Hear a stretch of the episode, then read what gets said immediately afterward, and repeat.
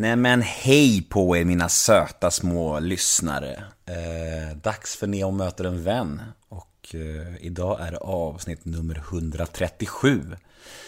Idag gästas jag av den eh, supersnygga, begåvade och väldigt sympatiska sångaren Martin Stenmark. Men först skulle jag vilja prata om livepodden. Eh, som jag sa förra veckan så vankas det livepodd snart igen. Det kommer vara en livepodd i september.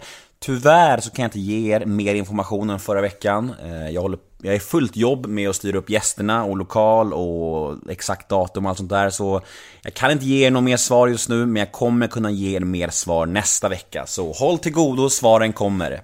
Men ja, det kommer bli en fet livepodd och jag hoppas jag får se så många lyssnare som möjligt av er där. Det vore fett kul om så många kunde, som, om alla ni kunde komma, det vore magiskt.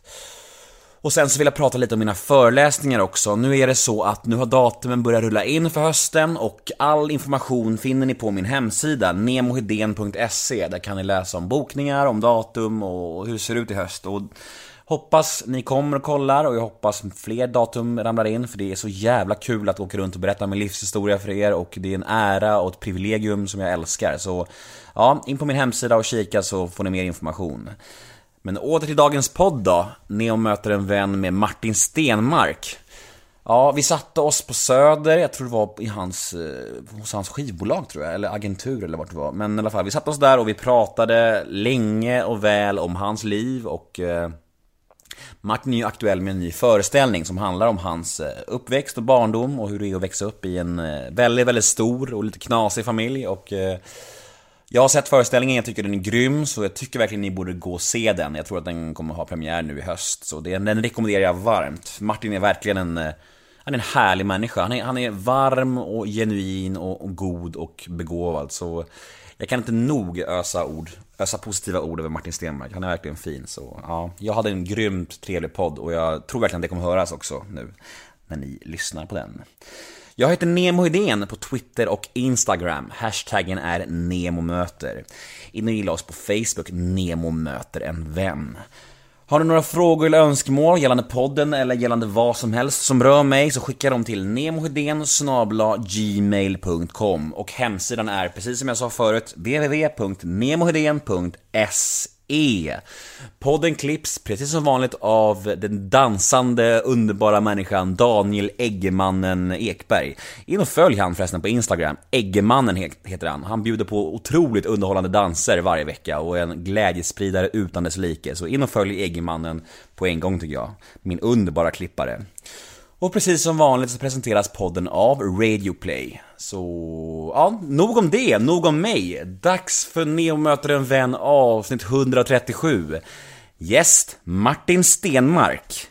Rulla gingen. Nemo är en kändis, den största som vi har. Nu ska han snacka med en kändis och göra honom glad. Yeah! Det är Nemo fullkomligt är en osar kändis, kändis. den största som vi har. Nu ska han snacka med en kändis och göra honom glad. Yeah! Har du gjort några poddar förut? Har du inte gjort Värvet? Du har inte gjort det? Nej, fan jag har inte gjort någonting. Men... Ingen podd? Är det din podd-oskuld du förlorar? Nej, men vänta nu. Vi ska reda ut det här så att jag inte ljuger. Har jag... Nej, men fan det andra var ju bara radio liksom. Nej, men då har det varit något ämne, vet du. När det har varit så här... Alltså, jag- Prata om skolan och men aldrig så här att man pratar liksom. Här blir oskuld. Härligt. Ja. Grymt. Kul. Ready when you are. Ja, men då ska jag bara se. Vill du ha kaffe eller vatten? Nej, jag har jag är lite samma som dig där. Alltså Ja. jag har överdoserat på morgonen. Ja. Nej, fan, jag vet ju att jag kommer vilja ha en stund. Det är lika bra. För eller hur, man ska inte avbryta en podd med att gå och hämta kaffe. Nej, det är Nej, inget bra. Det är bara bra, så jag lär mig nu. Du får lära mig Det är nu. precis, jag ska lära dig allt jag kan. Jag ska lära dig allt jag kan. Ja. Kaffet behöver två minuter till på sig. Absolut, inga problem.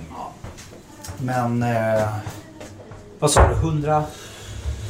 Igår släppte jag avsnitt 132. Ja. Och det var Björn Skifs.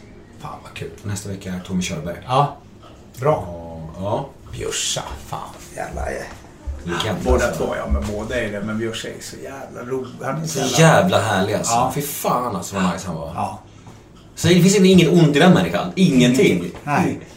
Och det är Jävla faktiskt alltså. väldigt... Nej, det är en sån här snubbe som man... Ja, Jag, jag har gjort mycket med honom liksom. Men också sen man ser upp till. Björn är ju en... Eh, han är en sån som jag alltid på fyllan frågar om inte han kan bli min mentor.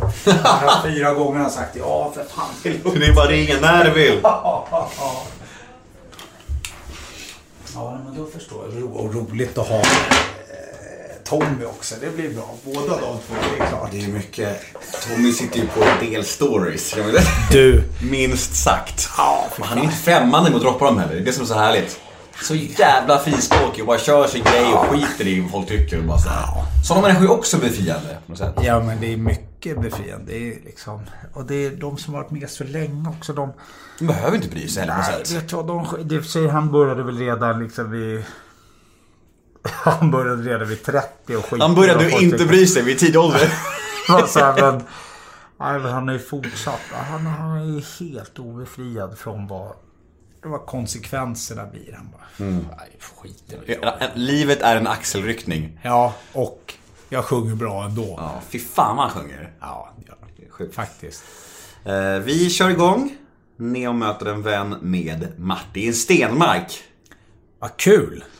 Premiär. Premiär, poddpremiär för dig. Nej, jag, jag tror det. Mm. Får man vara så osäker i det här sammanhanget? Det är ju väldigt konstigt om du sitter här och säger att du inte har gjort en podd. Sen kommer du fram att du har gjort en podd, då blir jag ju ledsen.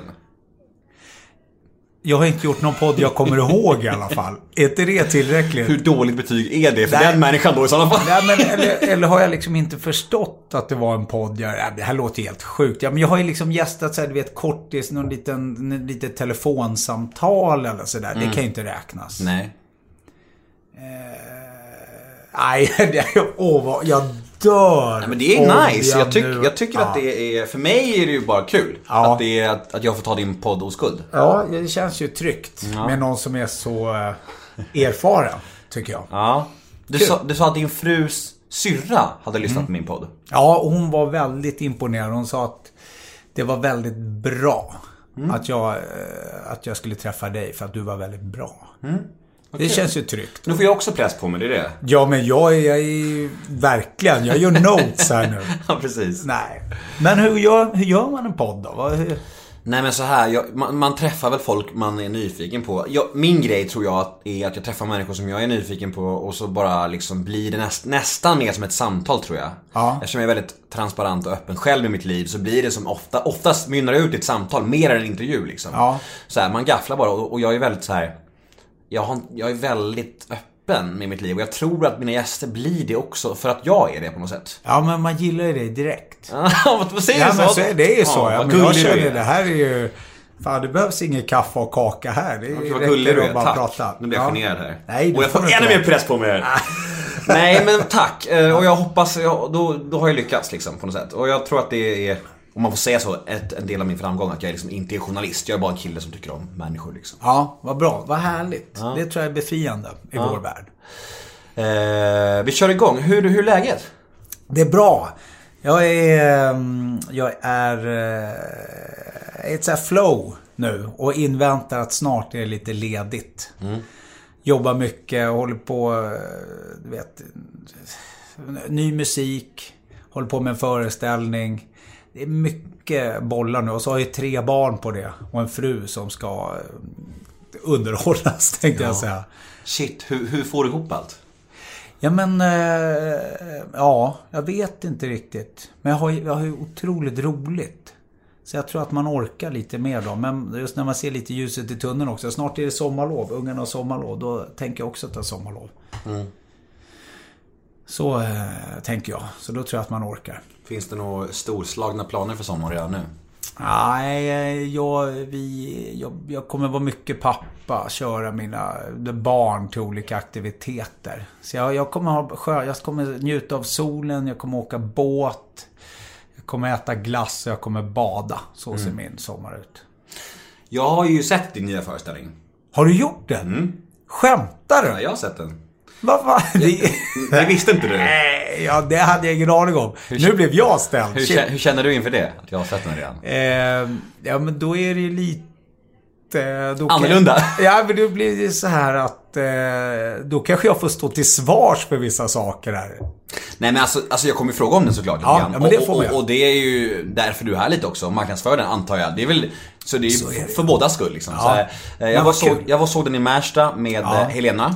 Ja, såklart. Såklart. Helena och jag jobbar ju mycket ihop, eller hon Ja. hjälper mig, jag hjälper henne och, och älskar henne. För att Ja, hon är men- fantastisk.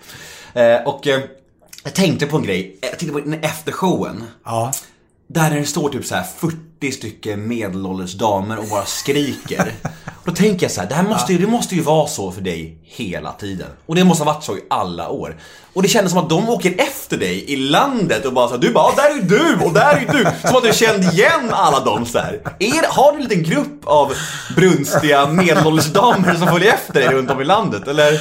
Ja, nej, ja, nej men så är det inte. Eh, jo men det blir ju så att man känner igen folk som kommer att titta på mycket. Och jag tror att nu när det här var det här var ju någonting unikt med de här provföreställningarna. Eh, vad vi gjorde då, eller det du var och tittade på var en av mina provföreställningar inför den kommande föreställningen i höst.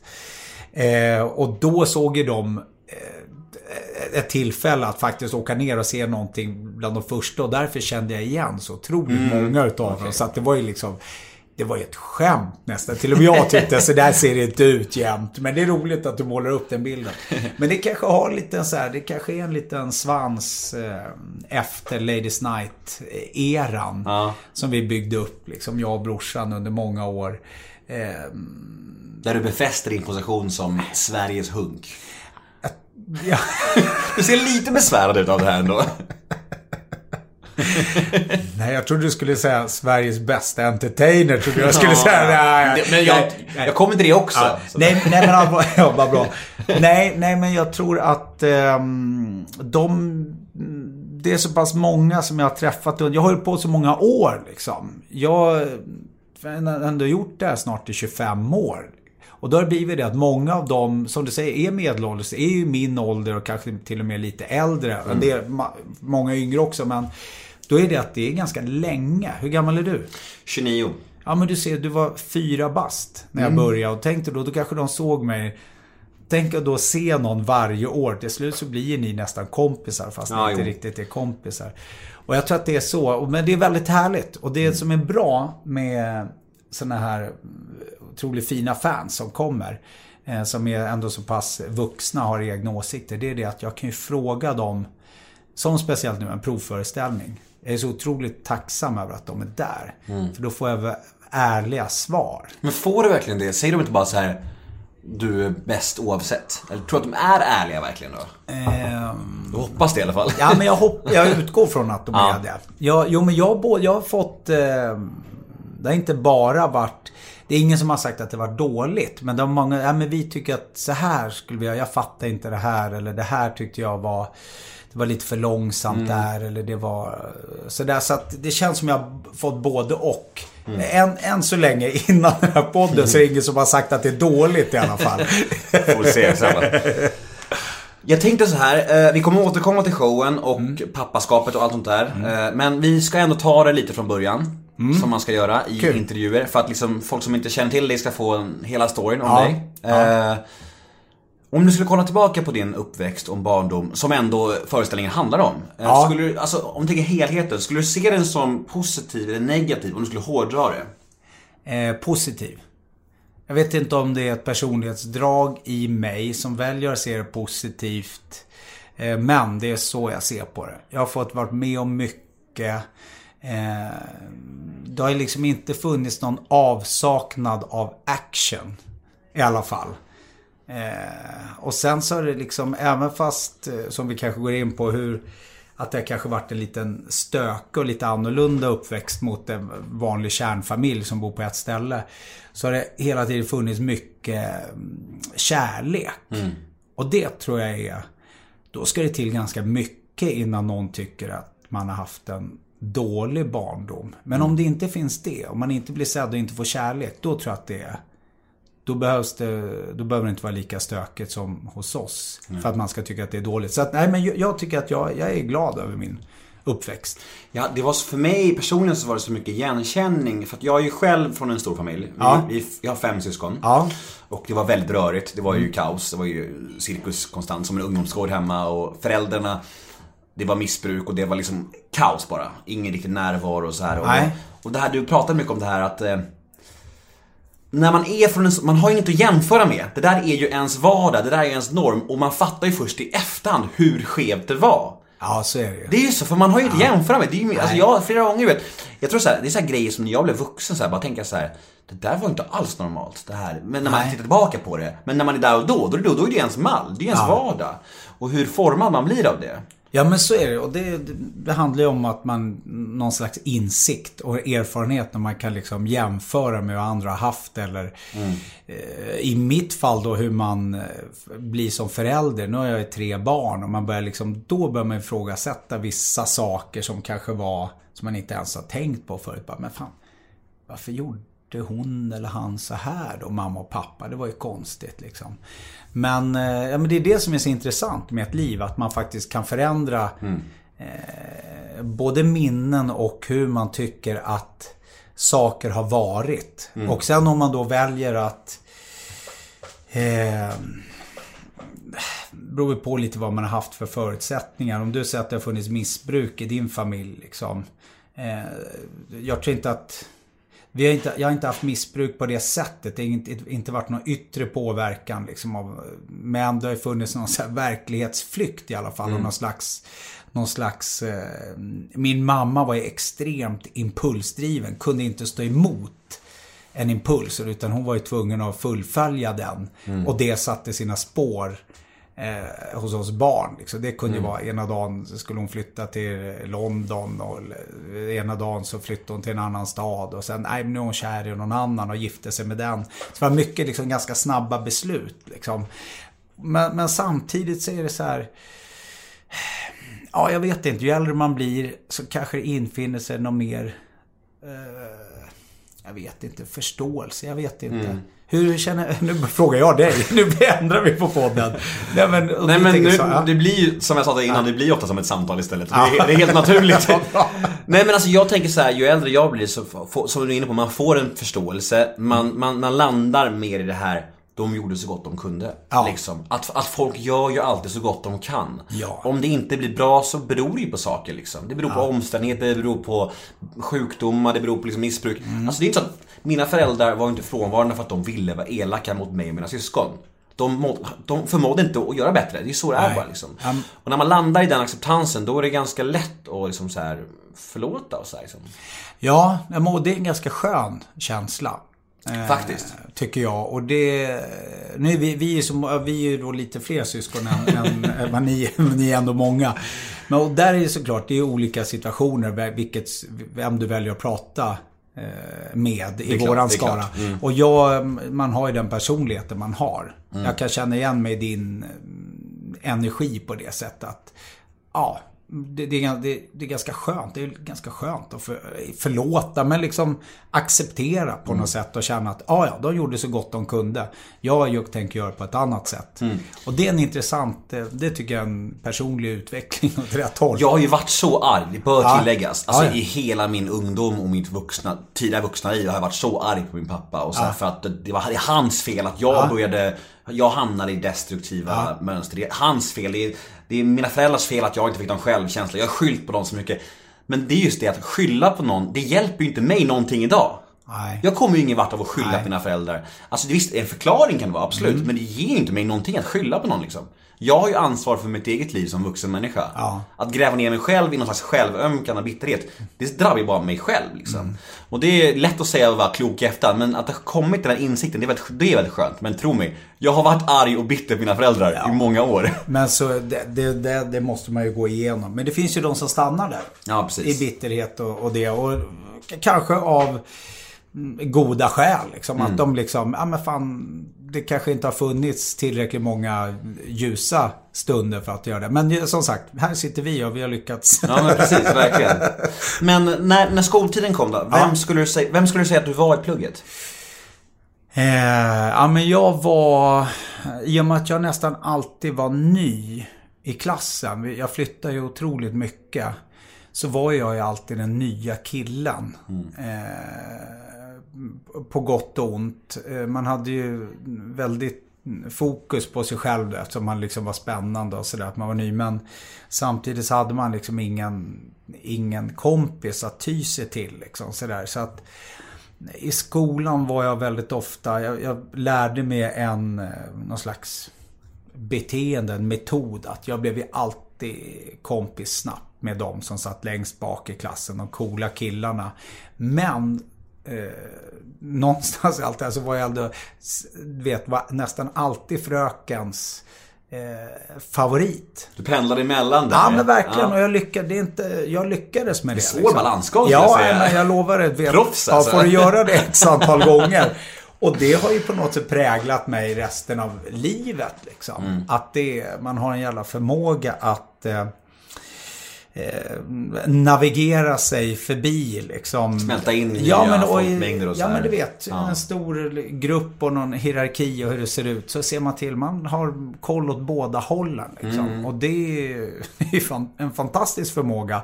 Eh, så länge den inte bara går på automatik. Mm. Som den gjorde för mig liksom, under många, många år. Mm. Innan man hittar någon slags eh, sätt att eh, bara ta det gottaste av det och sen faktiskt våga lita på folk. Liksom. Som en kameleont? Ja, nej, men lite så. Man är, det blir ju så liksom. Men eh, så levde man ju lite i en fantasivärld. Skolan, det första jag kom att tänka på, nu när jag vet att du har tittat på föreställningen, då är det så att på riktigt så gick jag ju till skolan med Robin Hood-hatt. Och med pilbåge och pil liksom. Och folk trodde, vad fan. Det där slutade folk med när de var fyra år. Och där kommer du liksom i sju år. Kommer en ny kille liksom. Mm. Tänk att vara nya killen och komma med Robin Hood vet. Nej, vågat, måste jag säga. Extremt vågat. Mm. Men det gick ju hem det också tydligen. Hur var det när du kom upp i liksom, högstadiet, gymnasiet då? Var, ja, man, fördomen säger ju att du var snygga killen. Ja, okej. Okay. Ja. Var du det? Var du hunken? Ehm, högst... Ja, men... Det, det tycker jag nästan... Så här är Jag tycker nästan alltid det blir som på så amerikanska filmer. Att det är liksom de här idrottskillarna som blir de. Liksom. Mm. Där de, de blir den här lilla gruppen som går omkring. Eh, självklart så blev jag ju polare med dem då. Som jag snabbt då liksom skulle Kameleonten gled Ja, men inte på samma sätt. Så att de var ju liksom ändå lite förhöjda mot vad man själv var. Jag var ju mer när jag kom upp till högstadiet var det då jag liksom hittade musiken på riktigt och började spela i band. Mm, mm. Och liksom så att vi var ju den där lilla andra, om man tittar på den här amerikanska collegefilmen så mm. var ju jag liksom med det här bandgänget. Flöjtarna? Nej, nu tänkte jag säga de här lite mer skinnjackorna, långhåriga. De som var lite så här, hade kajal runt ögonen, lite en egen grupp som var coola på sitt sätt. Men man var inte de här liksom... inte, inte flöjtarna? Inte, Fan, jag kan väl vara en flöjt ja, ja. om du vill. Ja, men vad flöjtade? Vad är det för Nej, men jag tänker så när du säger så här, de, de, de spelar band. Du tänker så här, American Pie. Nej! Jag vill, nej, jag tänker liksom... Bandcamp, typ så här. Ja, är det? Fan, du har ju sådana referenser som jag inte har. Du är bara 29. Vad sa du? 29? Ja, 29. Ja, du, du ser, du är ju så mycket yngre. Så jag kan säga. Nej, men du vet, som spelar i band och liksom eh, hårdrockarna om vi säger okay. så. Ja, ja. Så jag var liksom inte mer än snygg, snygg killarna på det sättet. Men eh, jag hittade i alla fall min grupp ganska snart. Men sen så fick jag ju då känna sockret av att stå längst fram på scenen och vara den här eh, frontfiguren. Så att eh, i min lilla grupp så kanske man blev det sen. Jag valde ju att bli sångare och inte basist eller gitarrist eller trummis eller flöjtist. flöjtare! Fan Bra vad roligt! Ja, det, är flöjtare. Ja, det, det låter som någon som onanerar väldigt ja, mycket. En riktig flöjtare. Ja, det har inget med musik att göra. Det var att man är jävligt skicklig. Man är en jävla flöjtare. Med högerhanden. Ja, Då glider man bara omkring. Precis. Sprider sin... Nej usch. Ja. Nej, let's just leave it there. Yeah. Men, men när, du, när, när du hittade musiken, var det direkt så att nu är jag hemma här? Och var du, hade du en fallenhet för det direkt? Eller var det liksom att du övade till talang? Eller minns du hur det var när du hann i musiken? Uh, ja, nej men jag minns det. Flexibility is great. That's why there's yoga. Flexibility for your insurance coverage is great too. That's why there's United Healthcare Insurance Plans. Underwritten by Golden Rule Insurance Company, United Healthcare Insurance Plans offer flexible, budget friendly coverage for medical, vision, dental, and more. One of these plans may be right for you if you're, say, between jobs, coming off your parents' plan, turning a side hustle into a full hustle, or even missed open enrollment. Want more flexibility? Find out more about United Healthcare Insurance Plans at uh1.com. Say hello to a new era of mental health care.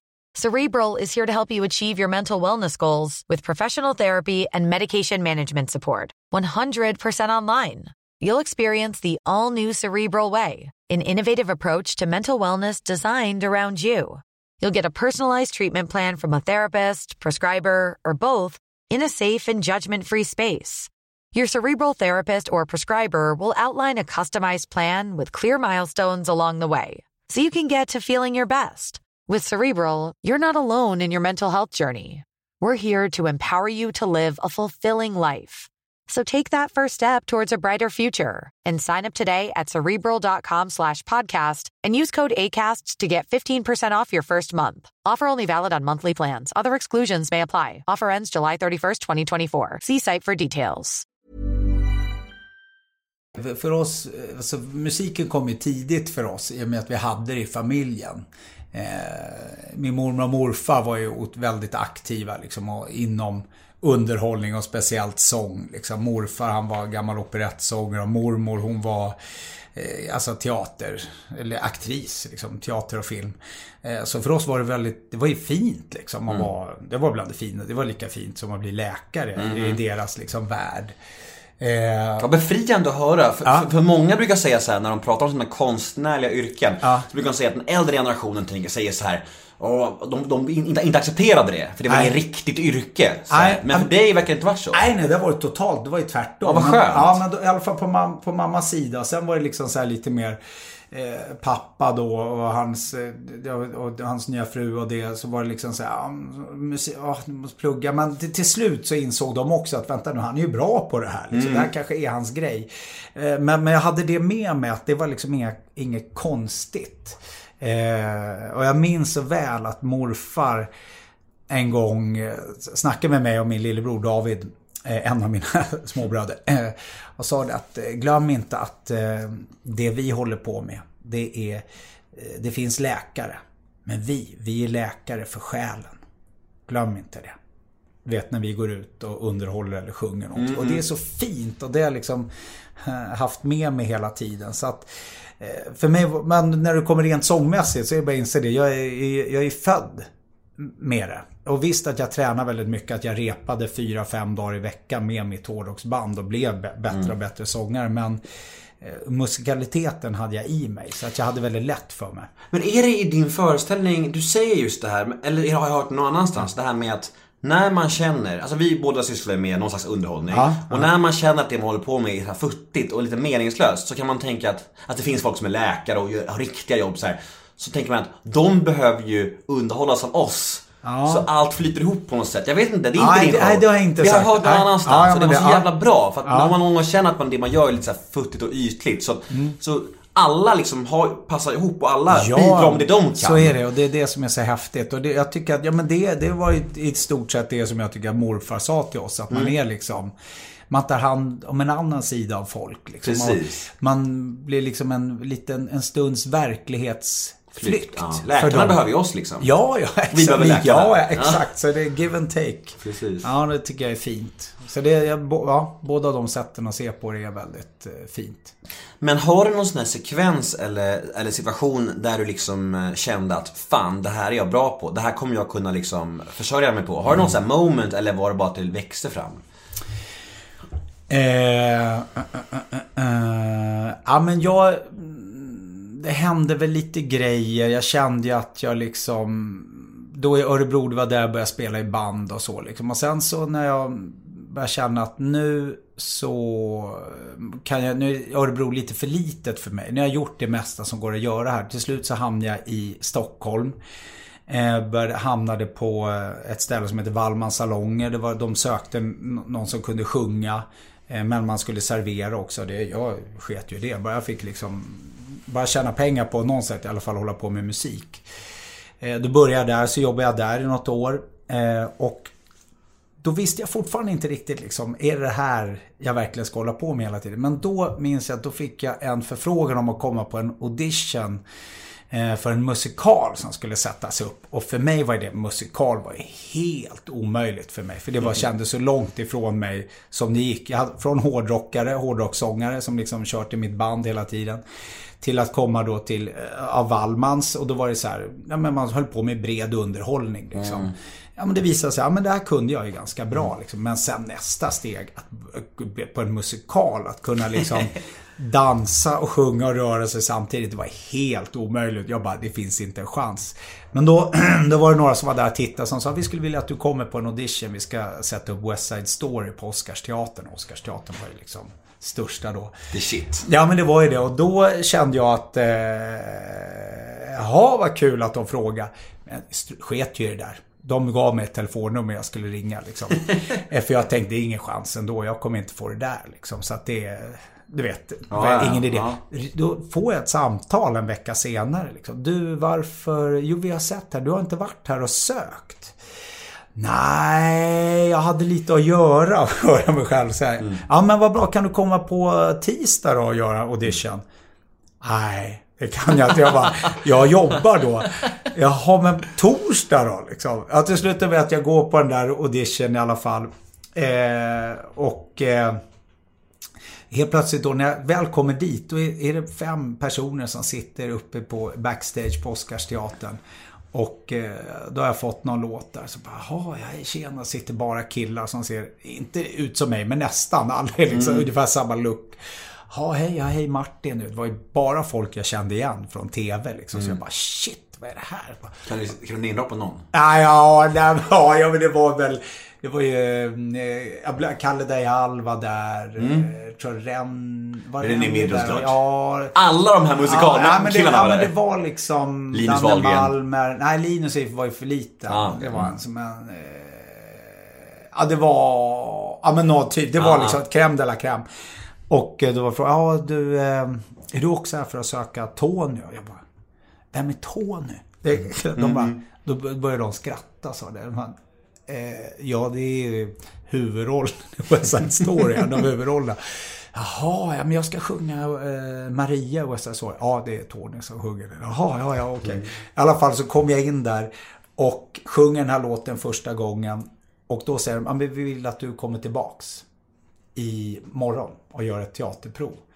Då, vid det tillfället, insåg jag att shit, om jag faktiskt gör det här på riktigt, anstränger mig nu, gör det här riktigt jävla bra, då finns det en mikroskopisk möjlighet att jag kan få den här rollen. Men då måste jag ge 100% nu och verkligen göra det här så gott jag kan. Liksom. Och det var nog den tillfället när jag kände att fan, jag skulle kunna livnära mig på det här. Får jag den här rollen och de här människorna sitter här och jag tävlar med dem som jag tycker är, du vet, de är så långt före mig så att det är ett skämt. Eh, just då minns jag att jag liksom, då åkte jag hem och snackade också med eh, med min mamma då och sa det att, och, ja men nu känner jag det här, nu ska jag ge allt liksom. Och det sjukt till slut så fick jag det där. Så jag spelade ju då liksom i ett år. Spelade Tony då på Oscarsteatern. Och vet, från att ha inte gjort någon musikal överhuvudtaget. Sen har jag inte gjort någon mer musikal efter men- det. Men det var, det var ett stort steg. Och då insåg jag att fan, bara jag liksom jobbar hårt och eh, ja, ger mig hän. Så kan jag nog hålla på med det här.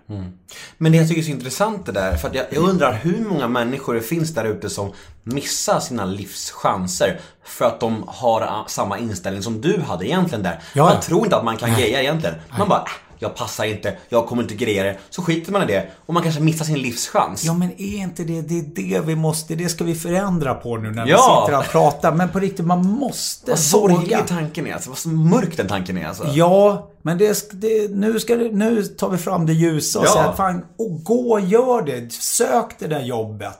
Åk till det där stället, gör det. Och jag liksom...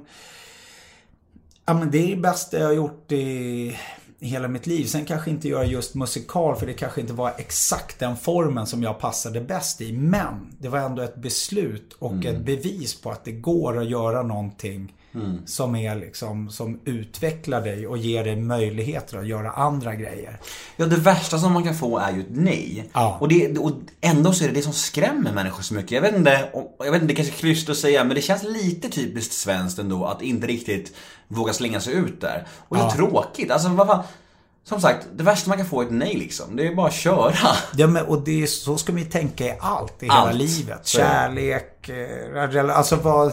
Fan, satsa hellre få en lavett och, Ja, verkligen. än att inte ha vågat prova. Ja. Och det är så...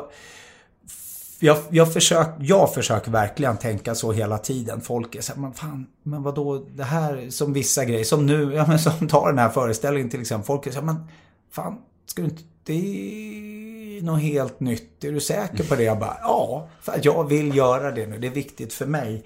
Och vad man är, vad man än, man, man ska ta de där stegen. Och man växer som människa och man man förlänger liksom lusten till sitt yrke eller till livet överhuvudtaget tror jag. Ja men så är det. Ja. Stora ord, men vad fan, är ju, jag tror verkligen det stämmer. Så, fan. Stora ord. Stora ord, stora ord här i neonvärlden. Ja, det är verkligen. Det är citat. Ja. Precis. Jag vill snacka lite mello Ja. med dig. Du har varit med några gånger. Ja. Du har både vunnit och kommit typ sist. Ja. Åkt ut sist. Eller Ja. säger man där? Sist Ja, i ja, deltävlingen. ja. Man säga. Ja. Nej, Så näst sist. Näst. Nej, men det är okej. Det är okej. Är... Du tog tog illa, tog illa upp. Inte det minsta. Nej. Nej. Men, eh, men så du har ju fått känna på båda om man säger så. Ja. Eh, hur ledsen blir man när, när man kommer näst sist i en del, Eh, i en deltävling? deltävling. Eh, det är ju så stor grej. Jag tänker att man ändå Ja, bygger upp så här ja, ja, förväntningar. fattar. du har vunnit innan. Ja. Alltså det händer ju ändå någonting. Du måste ändå- Ja, ja men där, där tror det hade varit väldigt skillnad om det hade varit till exempel, det hade lite med åldern att göra. Jag, man blir ju coolare ju äldre man, eller jag har blivit det, ju äldre jag blir och jag har gått med, in med lite klarare eh, ögon eller insikt, liksom syn på, på hur, vad hur fenomenet Melodifestivalen ser ut liksom. Eh, så det blir ett långt svar. Eh, jag det är klart, man, blir, man vill ju mer. Men jag var inte jätteförvånad. Sen hade jag en önskan att ta mig vidare. Men om jag hade gått in där jag ville känna mig säker på att gå vidare, då hade jag valt en annan låt. Jag Förstår tyckte du? om... Ta Jag älskar den. Ja. 15 Påläst. år vad tiden går. Den är jättefin. Jag tycker också det. Ja, men brorsan skrev fantastiskt. Och jag, jag tyckte så mycket om den och jag ville göra den då. Och det var så mycket... Det var en sån kärleksförklaring till liksom när vi, när vi satt där uppe på vår, i vindsrummet i Örebro och lyssnade på de här både jag och David sjunger liksom, vi är liksom sångare i första hand liksom, och lyssna på alla de här, allt från hårdrockssångare till de här Motown-sångarna till det och vi bara, när det kom de där låtarna, man var så bara, fy fan vad bra det är. Och då när han kom med den här, jag bara, vi måste göra den och så fick vi tillfälle att göra den då i Mello. Och jag bara, jag skiter i hur det går, jag vill bara gå in och eh, sjunga den här och göra det så jävla. Och det var så mäktigt och det var bra, det var coolt. Sen, visst, det var inga kids som tyckte att det där var liksom... Du var väl den yngsta då som gillar den, förstår du? Men om man då gör att en 29-åring är så det är där det börjar festa. Då är det ju fel ute om, om du vill ta dig till final eller vinna Mello. Men visst, där har du samma grej. Man ska göra grejer för sin egen skull liksom. Eh, Men jag tycker att du har skön inställning till det. För du säger att du vill bara göra det, skitsamma hur det går. Det kan ju också bli så att när man känner starkt för en låt att man kan bli extra sårad. Eftersom att det betyder så mycket för dig. Så kan Ja. det göra extra ont att andra inte tar den till sig. Ja, nej men det, det fattar jag. Och det är klart att det känns. Det är klart man blir inte oberörd. Men vad jag menar med att hade det där skett eh, om vi hade bytt, att det hade hänt samma grej med Las Vegas till exempel. Där det var så jävla viktigt för mig. Jag var så jävla, jag var som jävla fjäder. Så mm. Dragit åt, så jag bara uppskruvad. Jävlar vad jag vill mycket. Jävlar. Så jag var ju som en jävla Duracell-kanin liksom, hela tiden. Då hade det blivit en smäll, en stor smäll liksom såklart. Men eh, jag hade ju, nu har jag kommit till en annan grej i karriären. Och det är ju så. Man, man blir coolare. Eller jag har blivit det. Så att eh, hade det varit det första som hade hänt, då hade jag säkert blivit, då var jag så tävlingsinriktad också. Så jag hade säkert blivit skitbesviken. Men nu, jag är ganska säker på att den deltävlingen eh, var jag nog den som hade roligast. Jag hade så otroligt roligt och det var kul. Jag, det var, undrar om det var Molly som skickade någon bild, tror jag det var, på, den här, på efterfesten när vi står och dan, håller om varandra där i någon låt. Som ser så jävla härlig ut så jag ser inte direkt deppig ut över att ha åkt ut. Du grät på rummet sen istället. Ja, det var ju så...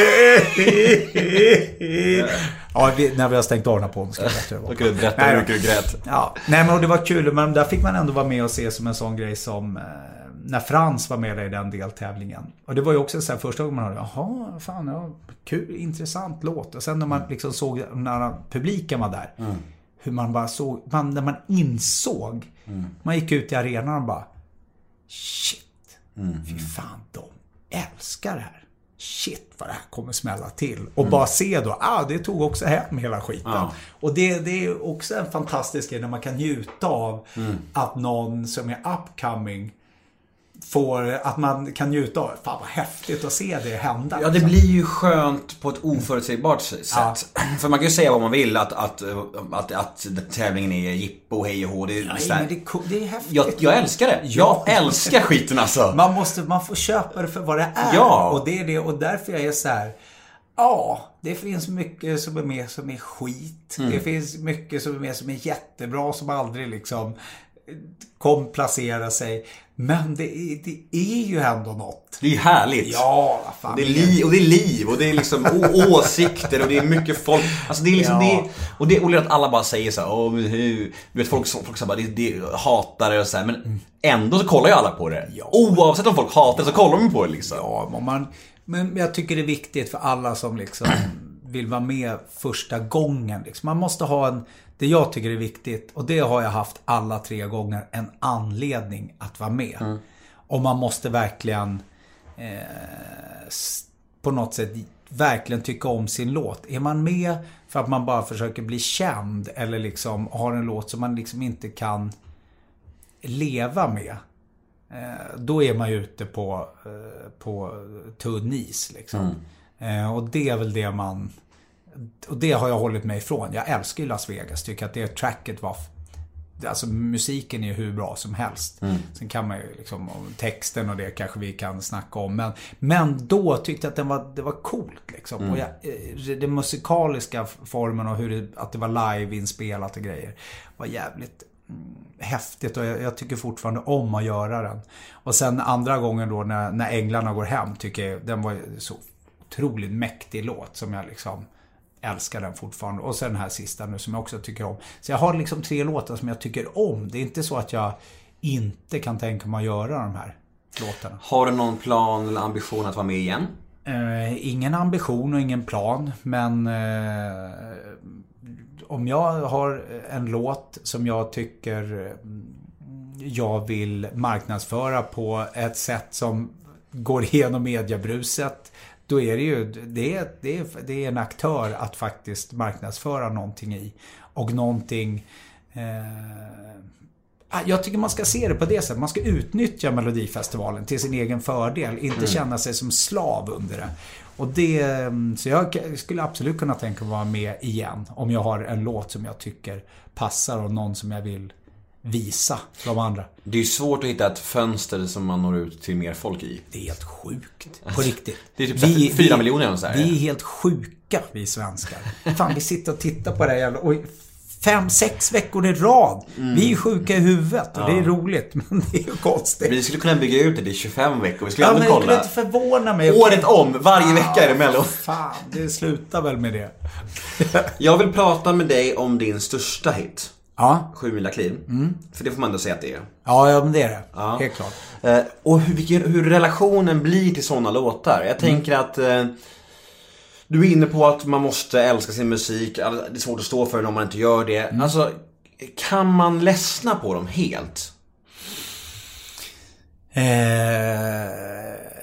nej, inte Inte om du har gjort det på det sättet. Jag, inte om du gör, har den inställningen som jag sa först. Att du har någonting som som har fått dig att vilja skriva den eller göra den och det finns en ärlig historia i den. Då tror jag inte det. Eh, som sagt, men ja. För, för att, om man får byta in Ja. snabbt. Alltså det, det, är så här, det är så intressant för när man pratar med människor om deras stora hits. Mm. Ja. Vissa kan säga så att de är helt trötta på den. Ja. Medan vissa väljer att ha eh, de väljer att se på det som så att de istället är bara jävligt tacksamma att de faktiskt får ha en stor hit. Mm, Och liksom man ser det på, vilket är det sunda sättet att se på det. Det finns ju människor som kämpar för att få hits hela livet och aldrig får hits. Att då liksom bli så här, åh jag är så trött på den låten. Det känns ju ganska trist med tanke på att det är ändå de låtarna som fansen oftast vill höra också. Ja. Att man då går runt och är bitter och de vill bara höra mina hits. Alltså kom igen nu, var tacksam, du fick en fet hit. Vad fan, ja. det är därför du har kunnat köpa det där huset Ja, liksom. ja alltså, precis. Nej, men det kanske är något sånt också. Att har man kanske bara... Eh, har man en låt som är så och de andra hela tiden blir undanskuffade liksom.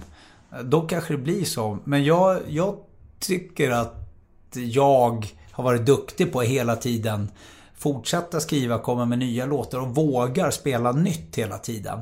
Då kanske det väger upp. Så jag håller mig inte bara till liksom, "Åh, nu spelar jag bara mina tre mest spelade låtar. Utan jag kan ju under gig ta upp en låt som jag har skrivit kvällen innan. Bara för att prova liksom. Och det älskar ju mitt band. De tycker jag är... De vet ju det. De har ingen aning vad som kan hända. Och då, det gör ju att man liksom... Då är det ganska skönt att ha sina hits också. Så du vet, så här, man bara, fan nu trycker jag av den med den här. Sen direkt efter kommer något helt nytt som ingen har hört. Så man får ju använda dem också. ehm, det är som verktyg som du använder. Men jag, kan, jag känner det här med... Ja men ta Sjumilakliv till exempel. Den kommer ju aldrig att vara oaktuell. Det är ett ämne som är liksom... Som jag tycker är ständigt, som jag gick igenom då. Eller jag och brorsan då, som vi har skrivit den tillsammans så... Du rakar ju till och med håret Ja, ja. i videon. Ja, ja visst. Det var ju en artikel i Aftonbladet om det. Det kommer jag ihåg. Ja, Jag minns som igår. Ja, fy fan vad läskigt det var. Var det? Ja, det tyckte jag var läskigt. Eh, fan, tänk om det... Fan, jag har ingen aning om vad det ser ut. Men var det så att, att de, när din brorsa skrev texten? Du och din brorsa? ja, vi två. Ja. Och var det så att ni bara så här, fan om vi skriver så här då kan vi ju raka av håret i videon. nej, nej, nej, det var det verkligen inte. Men, men däremot så, alltså vi skrev ju om den här låten. Folk har ju så mycket åsikter om den här texten. Och, och, och det är det som är så häftigt med musik. Eh, men vi, eh, vi, jobbade så sjukt länge med den. Vi, vi, vi, vi gjorde nästan som en Bruce Springsteen-grej som man gjorde med Born to Run. Att vi liksom... Vi skrev om och om och om. Vi skrev om texten fan 40 gånger. Jag har ett helt jävla kollegieblock med verser till Sjumilakliv. Någon gång, det ska man auktionera ut någon gång. Här har ni hela storyn. det är fan en bok alltså. Eh, men då kom vi fram till att det finns liksom en tanke i det att vi, vi upprepar egentligen uppmaningen hela tiden. Det här att fan, våga släpp taget, kör. Det är lite som det vi pratade om i början. Man måste våga liksom. Och det är ju det vi säger egentligen. Om och om och om igen. Att eh, det är värt att ta de här smällarna liksom. Men ibland måste man man måste tillåta själen att få vara lite fri liksom. Eh, och då blir det. Och så har vi valt ett språk som är väldigt så här lite kantigt, så här fulsvenskt. Eh, och vi hade, vi, först i början skrev vi jättelyriskt och vackert liksom. Så här, men det blev, fan, nej, vi vill att varje rad ska vara som en, ett citat eller som en, en, en eh, Ja, men som en, en fulländad mening. Det ska vara som en liten film varje två rader. Eh, jag vill kasta loss och lära mig slåss. Fan, det skulle man bara kunna, okej, ja men fan då ser jag mig i båt och man tänker, okej det är någon som är uppe, det är så här eh, raka av med tår, bäras ut på bår. Det, Du vill, att, du vill att alla, alla ska kunna göra en bild på det? typ Ja, säger. och exakt så jobbar vi. bytte ut det om och om och om igen. Så vi liksom kokade ner. Så vi Mm. har ju liksom tusen sådana.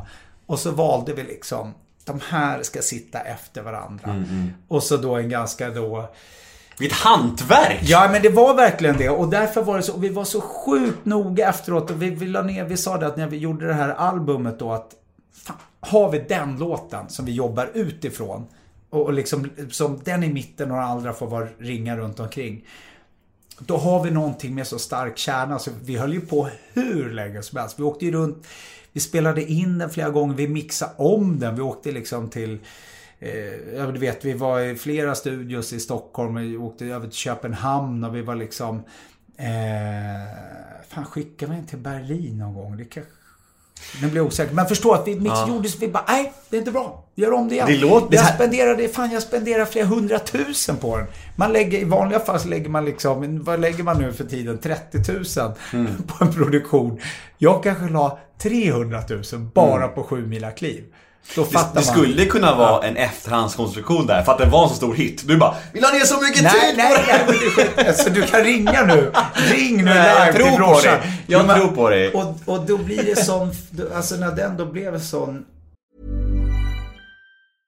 A new year is full of surprises. But one thing is always predictable. Postage costs go up.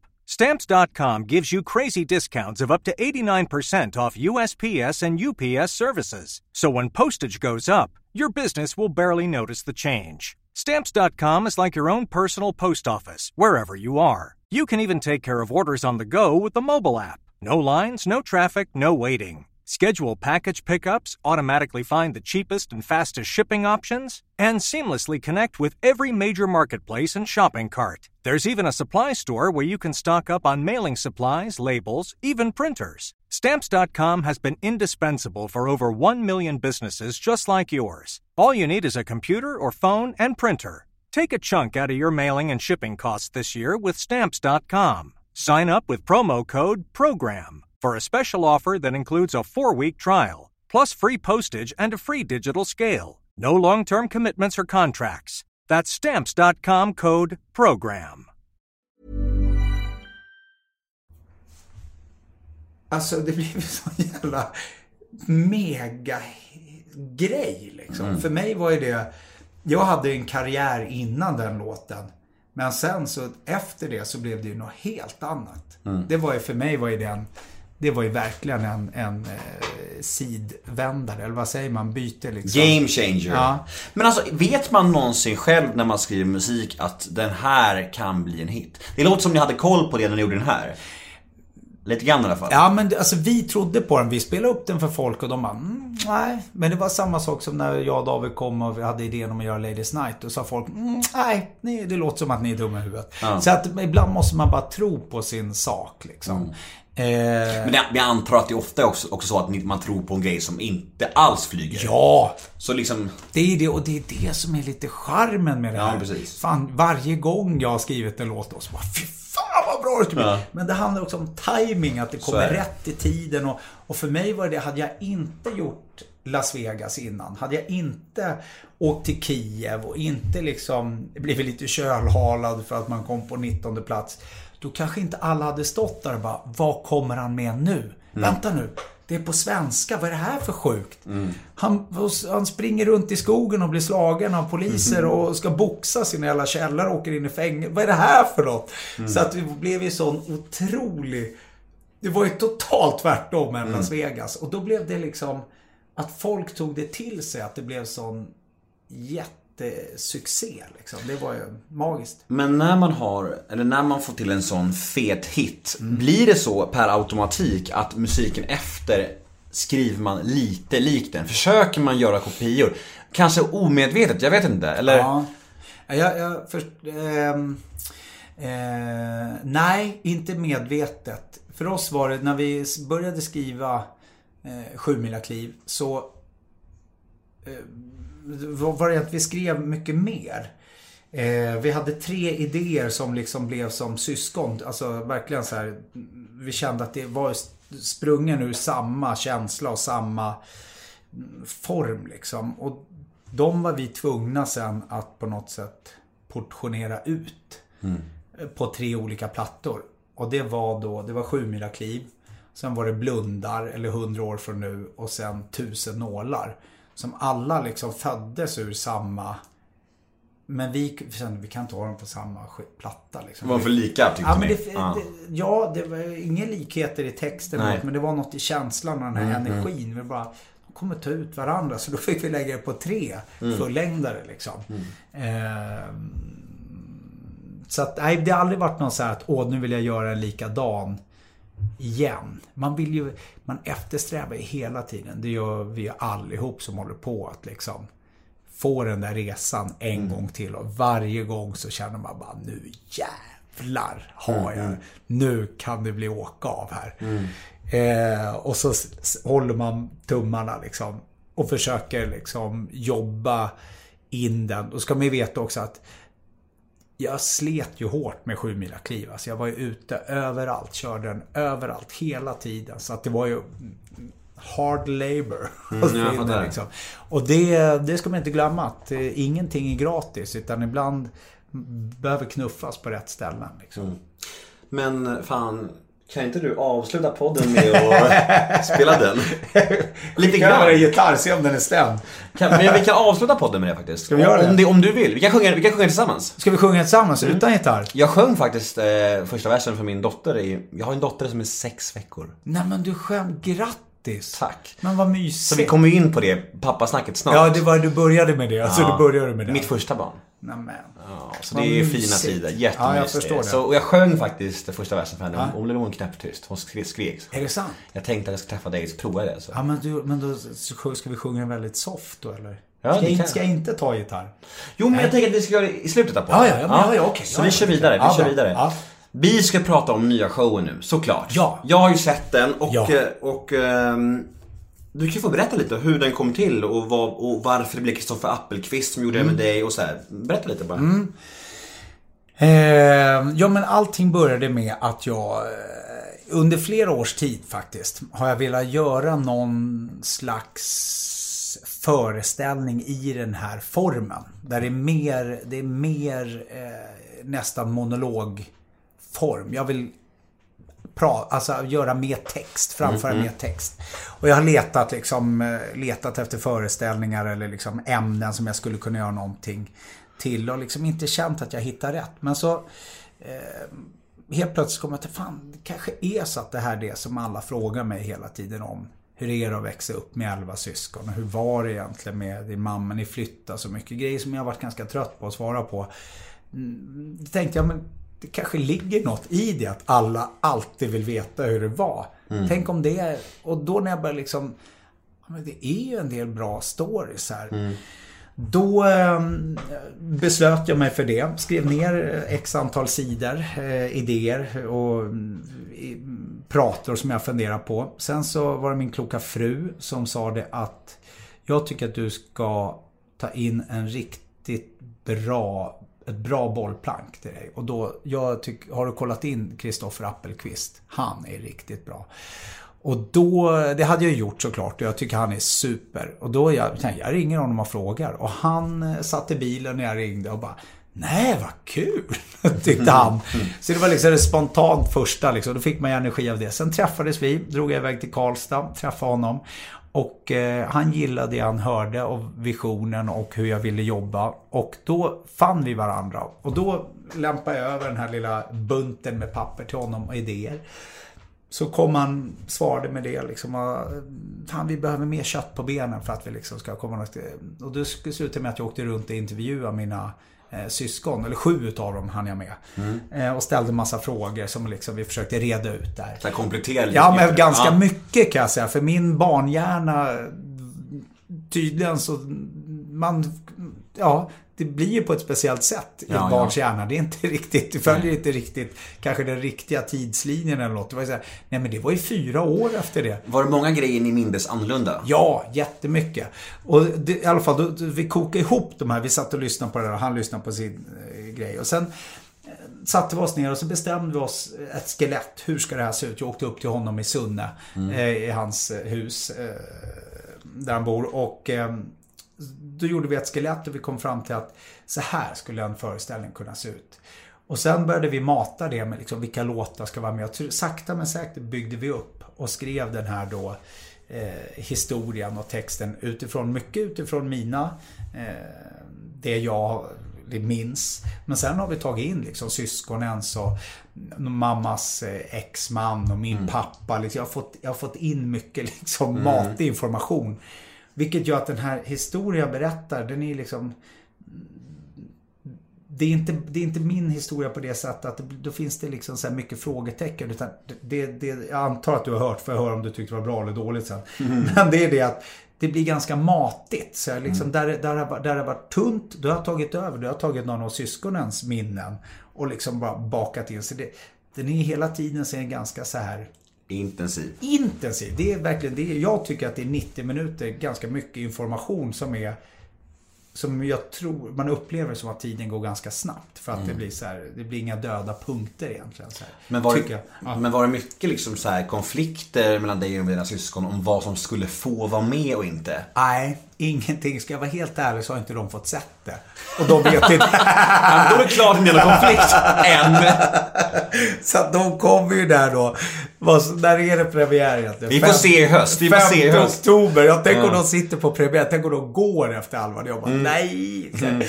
Nej, men så 5 oktober då kommer de sitta där längst fram eh, på. Så det, då kommer jag vara nervös på Mm. Ehm, och det, nej, men det var väldigt intressant att det var att det blev liksom... Jag, nu ser jag bara mina syskon framför mig längst fram och blev helt svettig. Så, Nej, de tyckte inte att det var några... Eh, de har inte... De kändes fine med att jag gör det här och att jag... Sen vet inte de exakt vad jag har valt att ha med i föreställningen. Det var inte tankar om att göra så här en provföreställning bara för syskonen? Nu när du säger så kanske man skulle ha gjort det. Men jag, jag har inte gjort det. Man måste ju våga. Eller vad Så är det. Ja, precis. Återigen. Nej, men- men jag ville Kasta loss. Ja, faktiskt. Nej, men jag ville på något sätt att det här skulle få bli på det sättet som jag ville göra det först. Eller jag och Kristoffer. Mm. Ehm, och det... Jag tycker, vi har, jag tycker vi har lyckats med någonting. Sen är det liksom... ehm, Ah, man tycker olika. Helt enkelt. Och sen till slut, och sen liksom hur ska det se ut? Vad väljer vi för låtar? Något som var viktigt för mig, det var att, eh, att det skulle kännas lite så här att låtarna går in, alltså det är som att man fortsätter berätta historien. Nästan fast låtarna kommer. Eh, så att den känslan man har om jag berättar en historia övergår i en låt, då ska man känna att det handlar om det jag har pratat om lite så här. Och det, eh, näst, jag, tyck, jag känner mig väldigt mm, tillfreds med hur det har blivit. Men Och nu, det vi gör nu, nu är nästa, nu har vi liksom samlat ihop alla intryck av sådana som dig då som har tittat. Så jag får fråga dig nu live om det är något jag ska ändra på. Och haft mycket sådana diskussioner liksom med publiken. Och nu ska vi liksom bara förädla det där, göra det snyggare. Tänk att få använda lite ljus och lite moment. Du har ju sett det lite, då är det lite som en, det har ju varit lite skolföreställning på det. Så väldigt Roliga timmen. enkelt. Ja men lite så här, ja, men så här visst att vi har haft vissa grejer så här, Men det har inte varit så, det har ju varit väldigt enkelt. Mm. Och jag vill fortfarande hålla det enkelt men jag vill ju att det ska bli liksom Åh, att man kommer in snyggt. Kommer det bara vara du och en snubbe till sen också? Eller blir det band? Nej, vi får se. Vi håller fortfarande på att snacka om det. För det finns någonting, eh, Frans Bengtsson som jag haft med mig då, är en fantastisk eh, och gammal vän till mig. Liksom. Och det finns någonting fint i att det bara är vi två. Eh, och samtidigt så, så saknar man ibland det här Trycket. trycket av att ha liksom ett helt band. Men samtidigt så stör det också berättandet ibland. Så att nej, vi, vi håller på att diskutera det. Det krävs ju ett jävla mod att faktiskt slänga sig ut sådär tänker jag. Alltså det är så här, det är, det är ju ett helt, någon helt ny grej för dig. Ja, det, det, ju är liksom- det som är häftigt. Och det är ju så, jag, nu är du nyfiken på vad jag tycker antar jag. jag Jag tycker, och jag tycker det var skitbra. Jag tycker att det var eh, innehållsrikt och mycket igenkänning för mig såklart som kommer från den här röran liksom. Eh, Så det var, jag blev berörd och jag skrattade och jag tycker det var skitkul. Och jag tycker att jag var, jag var förvånad över hur duktig du var på eh, pratbiten. Alltså, du Ja, vet, så här-. Men det var, så här, det var så intressant att se på dig för att du var ju, man märkte ju ibland att du inte, att det inte är din hemmamiljö Ja, ja, liksom. ja, ja. Och så märkte man i slutet där, det var, det var typ så ett eller o, två ord kvar. Och då missade du dem, det var första gången du missade på hela föreställningen. Och hur arg du blev på dig själv. Men så nära på att klara det! Du bara skrek. Sa jag det? Ja, du skrek Nej, rakt ut. nej, nej, jag var så nära på det ju! Snacka om att bryta förtrollningen. Verkligen. Åh, jag skäms. Ja, äh, men då var det väl... Ja. Eh, och det är väl det där som är, det är väl bra med testföreställningen för att det var ju så att jag... eh, Ja, ja nu kommer jag och nu slungas jag tillbaks till det där. Ja, jag kände att jag hade liksom struntat i liksom manus och bara kört och så kände jag Nej fan, nu fick jag inte ihop det. Nu, nu är det något jag missat. Jag minns det. Ja, men det var en frustration. Du ser. Men i, i på det stora hela så var det skitbra. Tack. Och jag Ja, men- rekommenderar alla att gå och se det. Ja, vad kul. Ja, Och, och det, du kör i höst Ja. på Maximteatern i Stockholm. Yes. Och ja, in och boka biljetter. Nu. Ja, det, För fan. det tycker jag. Verkligen. Vi, vi var ju inne på det att jag blev pappa för fem veckor och två dagar sedan. Mitt Mysigt. första... Ja, jättemysigt. Vilken grej. Det en liten tjej? En liten tjej Ja. som heter Nova. Åh. Alltså det är ju fantastiskt. Fan vilken grej det är. Ja. Helt otroligt. Och jag, jag, jag frågade ju folk innan så här, hur, hur är det? Och alltså det går inte att förklara för andra hur det är att bli pappa. Det är ju helt omöjligt. Man kan ju försöka men det är så här.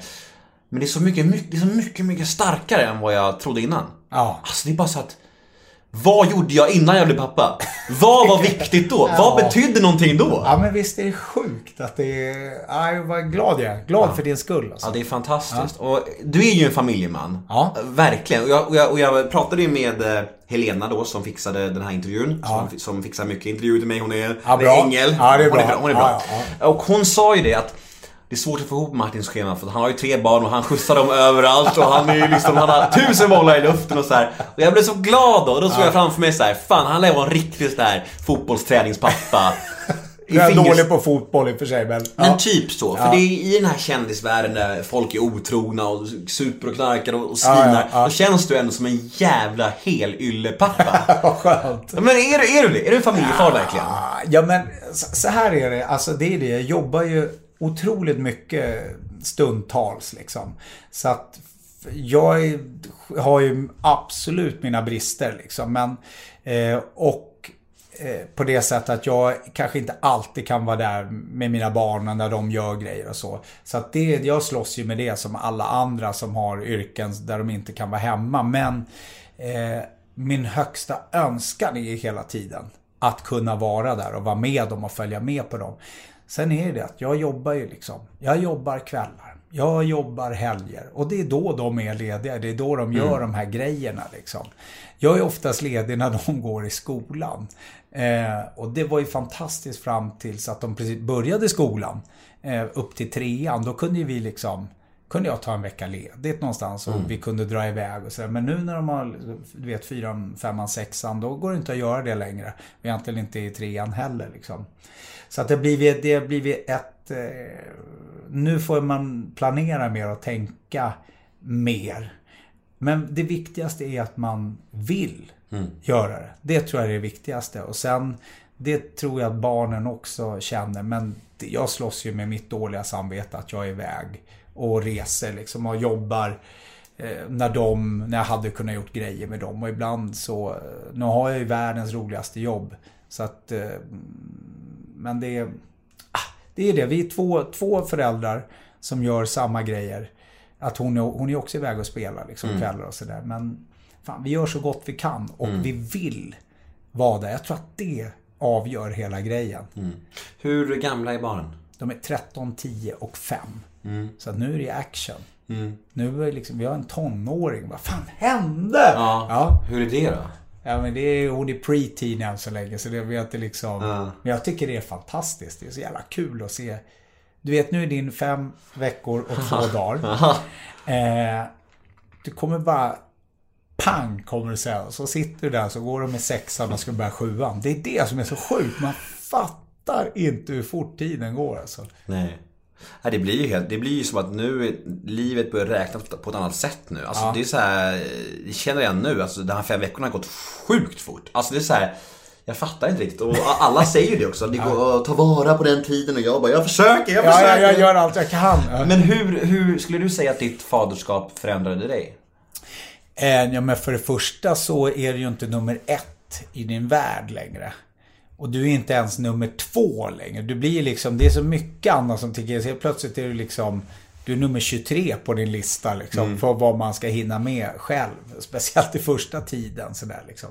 Men det finns inget annat än Eh, det är det viktigaste i livet. Man ska, det är det, tänk att det kommer en, en liten själ som man, jag skulle, man tar en kula för den utan ens tänka. Det finns inte ens en reflektion över att eh, allt det, det onda som händer dem tar man hellre på sig själv. Och det är en... eh, Det är en ganska cool grej också och lite läskig. Att det Jag, finns... jag tycker det är så skönt att man känner så. Ja. För innan när jag hör folk prata så här, man bara, fast jag vet inte Är det fan om jag kommer så? känna Ja. så. Och jag känner så här, fan, det visst, barn ska bli kul och mysigt och så här, men det kommer ju innebära så himla mycket uppoffringar. Just det där ordet, uppoffringar, det ekar i mitt huvud så mycket. Men nu när hon är här, alltså visst, jag var pappa i fem veckor, jag vet inte vad jag snackar om egentligen. Men ändå, nu när hon är här, då finns inte ordet uppoffringar för mig. För det är så självklart. Hon kommer först, sen resten. Och det är så att det bara, och att jag känner så, det är så skönt. Det är en befrielse för mig. För jag blir så ledsen om jag känner nu, åh vad det är jobbigt, åh vilka uppoffringar att jag, hon begränsar mig. Det känner jag inte. Inte Nej. än i alla fall. Nej. Det är skönt. Ja. Nej men och det är förhoppningsvis... Det jag är inte säker, du kommer nog aldrig känna det. Hoppas det. nej men sen blir man ju liksom att det är mycket att göra. Alltså när de kommer upp i åldern. Och det, det är massa grejer i skolan och man måste hålla reda på matsäck och extra kläder och man förbannar sig själv ibland att man... Fan, är jag helt jävla lobotomerad? Hur kunde jag glömma ryggsäcken? Det är sådana där grejer. Men om man tänker det fundamentala liksom att finnas där och se till att de har det bra. Det finns bara där och jag tycker det är så jävla häftig grej. Sen det andra får man ju bara lära sig. Hanna hon tycker att jag är kanske inte världens bästa på att planera. Som du hör här Hanna så eh, jag håller på att bättra mig. jag har ju tränat nu i 13 år. Nej men ehm, och, och det är ju någonting, det är bara något som man bara får se till att fixa liksom. Men ehm, ja, jag, jag, jag tycker det är så jävla coolt. Det är det man är mest stolt över. Vad som än händer så är det det. Men det är också det att, att det, är så- det är häftigt att, att det coolaste och största och mäktigaste i livet är också det mest naturliga. Alltså alla får ju barn och får ändå är det det största. Det som är det mest naturliga och vanliga är det häftigaste också. Det spelar ingen roll hur mycket jävla framgång man har. Allt, allt det där är bara ytligt egentligen. Det är barnet, det är det som kommer. Det är det största. Ja men är det inte så de säger också att Alltså så här, när man ligger på dödsbädden. Vad är det, finns det någonting du skulle ha ändrat på? Så är det liksom, det var det svaret som det är. Ja, att jag hade varit mer tid med min familj. Att jag faktiskt hade liksom varit lite mer. Det är det man, det andra skiter man i. Hus och pengar och bilar och, och, och grejer liksom. Utan faktiskt att eh, man vill att de ska vara här. Liksom. Det. det, jag tror att det är, något, det är något man ska eftersträva. Fan, tänk dig att, att få upp det, det önskar jag med mitt liv. Att man känner så här när man är, vet när man är 80 bast. Man går upp och sjunger någon låt någonstans bara för att det är jävligt roligt. Och du vet, bara kunna ha så här stora en fet middag och där sitter liksom Hela släkten. Ja, med hela släkten Hela ens barn legacy, med ja. barnbarn. Och, och man känner att det bara är... Fan, tänk om alla har det bra. Liksom. Mm. Det är ju liksom... Det måste vara höjden av lycka. Och Hanna då? Hur länge har ni varit ihop nu? 20 år. 20 år. Hur länge har ni varit gifta? Ett år. Ett år. Det är ett år sedan ni gifte er. Ja. Hur kommer det att ni gifte er efter 19 år? Eh, Ja... ja, ja, det är bra. Av kärlek, antar jag. Ja. Nej, men men det varför var- dröjde det så länge då, om man säger så? Eh, nej, men jag, jag har liksom inte... Haft tid? Nej, nej, men då har vi väl haft... Nej, men det har liksom inte känts så här... Vi har pratat om det länge, men jag har haft lite så här... Jag tyckte har varit lite läskigt och lite sådär, men... Eh, så jag har sagt, ja men man måste ju veta, man måste ju prova först, se att det funkar. Men nu så här, 19 år senare. Nej, men jag, det är... mm, Jag tyckte det var en väldigt fin grej. Och på något sätt efter så lång tid att eh, göra en sån grej. Men 20 år, Mm. vad tror du är nyckeln till en så lång och bra relation? Eh, att man tillåter varandra att drömma och att man står bakom varandras eh, strävan att nå dit. Inte liksom aldrig säga att nej, det där är inget. Inte begränsa varandra. Nej, inte det tror jag är A och O liksom. Sen tror jag att eh, någon slags eh, i alla fall någon slags tanke och någon slags eh, vision om att det ska finnas någon jämställdhet på det sättet att eh, och det, det är ju så olika i varje förhållande. Hur man till exempel hur man vill jobba och hur mycket man vill vara hemma och grejer. Men att man hittar liksom en någonting som båda känner sig tillfreds med. Liksom. Att eh, det är inte, jag tror inte alls på att det är så här, det måste vara 50-50. Eh, utan det handlar ju helt olika för olika familjer. Liksom. Men eh, jag tycker att det har varit en fin eftersträvan. Vi har haft, för vi tycker det är bra liksom. Med hur mycket man är hemma och, och jag, jag skulle vilja vara hemma i en drömvärld, då hade man kunnat vara hemma varje dag och varit med sina barn och ha mitt jobb. Men det går inte. Det är helt omöjligt liksom. Om man vill ut och spela och göra det. Men då gör man det bästa av situationen och Hanna känner likadant. Då ser man liksom, försöker man vara lyhörd och styra upp det på bästa sätt. Liksom. Det tror jag, det är, han, det är vad allt det handlar om. Du känns ju som en väldigt välmående människa. Alltså överlag. Jag bara, och då tycker jag är tjock. Väl, det låter fel. Här, Nej, ja, Men du, du, du utstrålar ju glädje och man tänker ju ändå på Martin Stenmark som en, en, en glad gamäng på något sätt. Ja. Harmonisk och så här. Alltså, då blir man ju nyfiken på, när mår du som sämst? När har du liksom riktig ångest? Eh, ja, men det är när jag är, känner mig otillräcklig och inte räcker till för mina barn. Då är Selling a little or a lot? Shopify helps you do your thing however you cha-ching. Shopify is the global commerce platform that helps you sell at every stage of your business. From the launch your online shop stage to the first real life store stage, all the way to the did we just hit a million orders stage. Shopify is there to help you grow. Shopify helps you turn browsers into buyers with the internet's best converting checkout. 36% better on average compared to other leading commerce platforms because businesses that grow grow with Shopify. Get a $1 per month trial period at shopify.com/work. shopify.com/work. det, då är det gråtarläge. Fy fan. Det är det är värsta jag vet. När man när jag inte känner mig, att jag inte är en bra pappa eller inte har hunnit se mina barn. Om jag ser att jag har missat något i att de är ledsna för någonting eller något. Att jag inte har, liksom att jag har varit för mycket uppe i en inne och vet, skriver någon låt eller något. Ibland blir man ju det. Man blir väldigt inne i sig själv liksom. Eh, när man gör. Och det, då. Det är ångest. Då känner jag, fy fan. Då, och då, då kan jag börja tjura av bara, bara det. Sitta ner när man kommer hem. Och det... Eh, det är värst.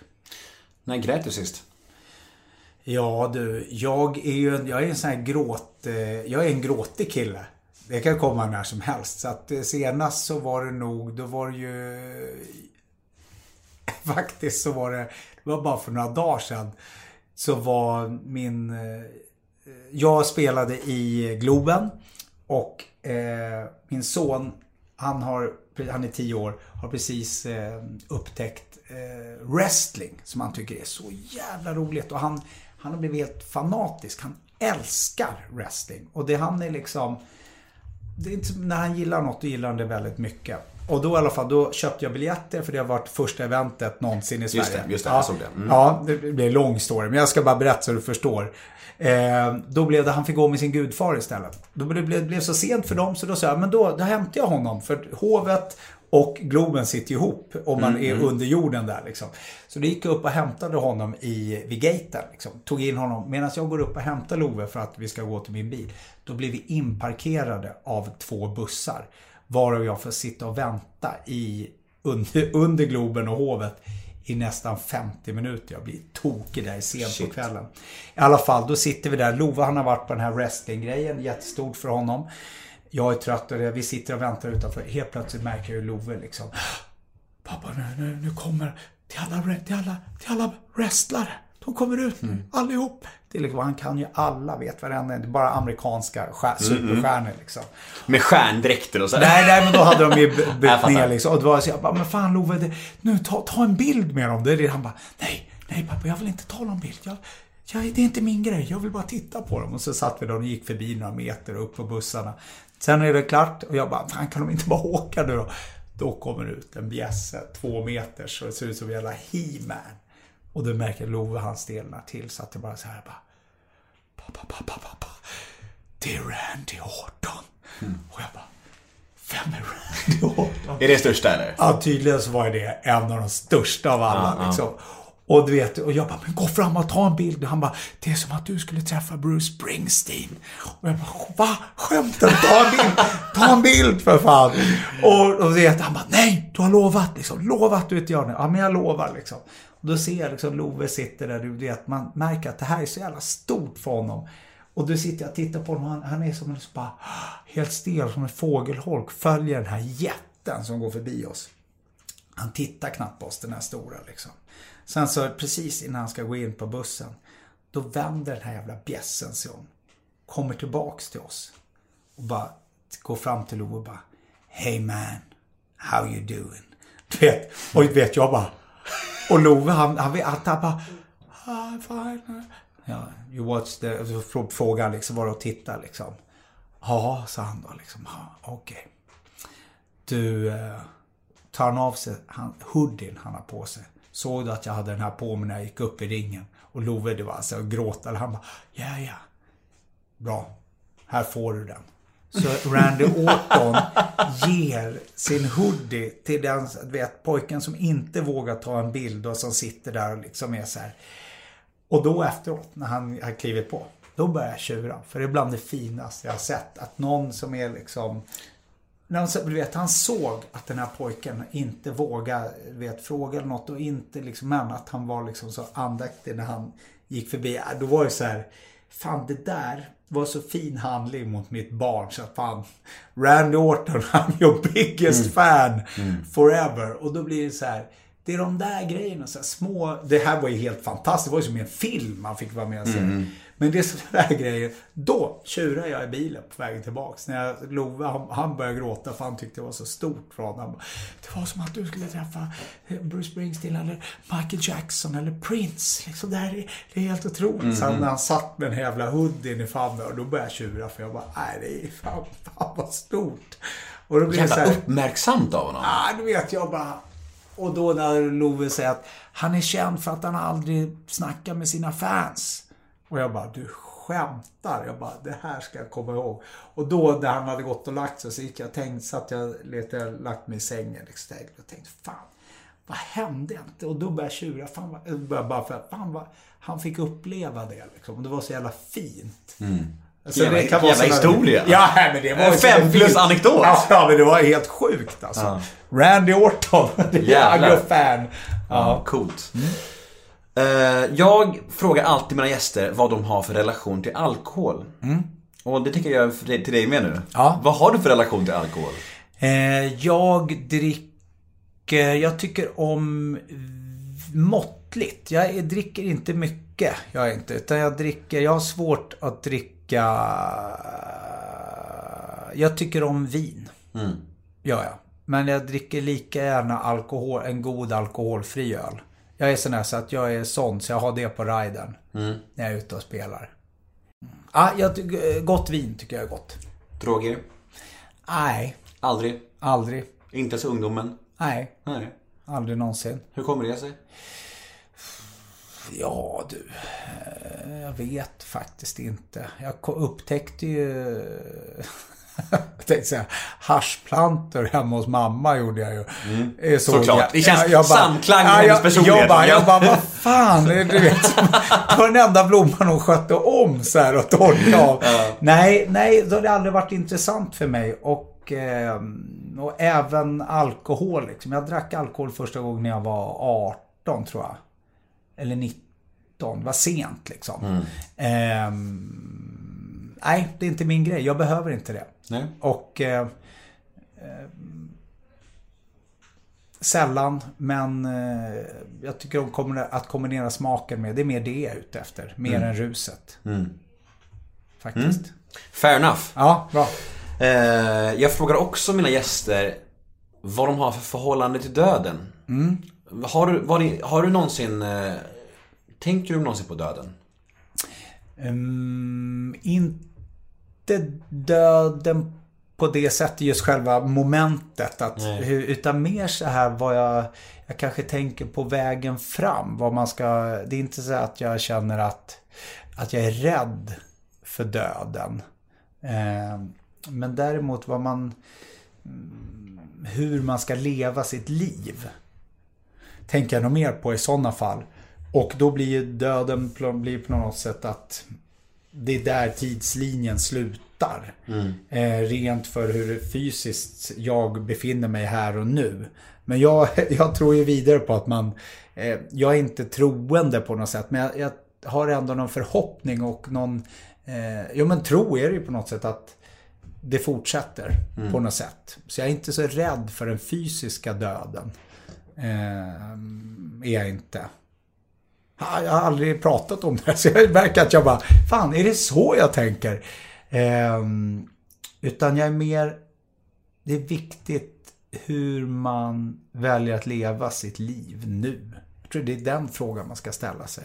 Är du förskonad från så här anhöriga och, och vänner och, och så här, folk som har gått bort i din närhet eller? Ehm, nej men alltså mamma gick ju bort tidigt. Hon var ju li- 51 år. Så det var, hon dog alldeles för tidigt av cancer. Och sen så har man ju liksom vänner. Men jag har haft, det är oftast den där jävla cancern som tar folk liksom. Eh, så det har jag också haft eh, några som dött för tidigt liksom. Ehm, eh, och det är ju det, men det är också lite så här.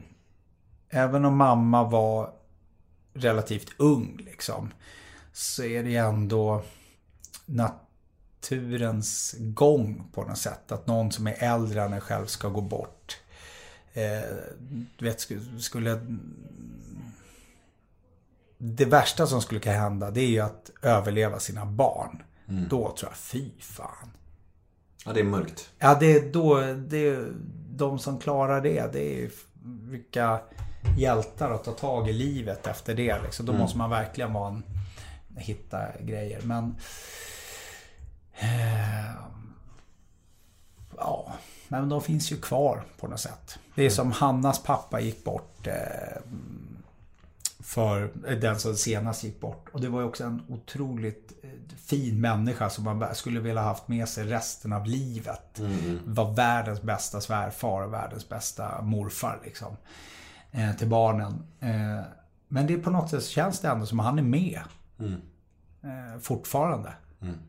Och det, jag tycker det är lite coolt. Och det är väl det som är häftigt med det här. Om, om man har skött, lagt, skött sina kort rätt och faktiskt varit närvarande. Då, då minnet är kvar hela tiden.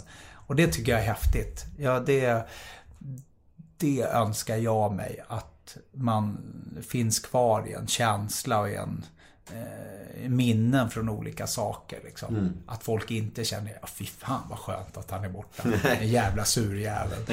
Utan tvärtom. Att man, att man tänker med värme liksom och, tänk, och börjar skratta åt saker och ting. Liksom. Jag tror få kommer tänka så om dig. Att du den sådär surjäveln. Där jä- Vem vet, jag kanske blir värsta surgubben. Vi får se. Ja, never know.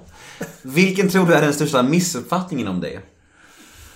Eh, att jag är jättebra på att dansa.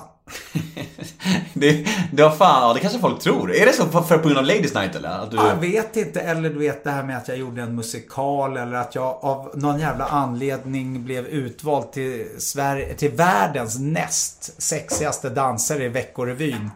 När jag var 20. Och då var liksom Kalle Alva nummer 9 eller något sånt där. Bra research.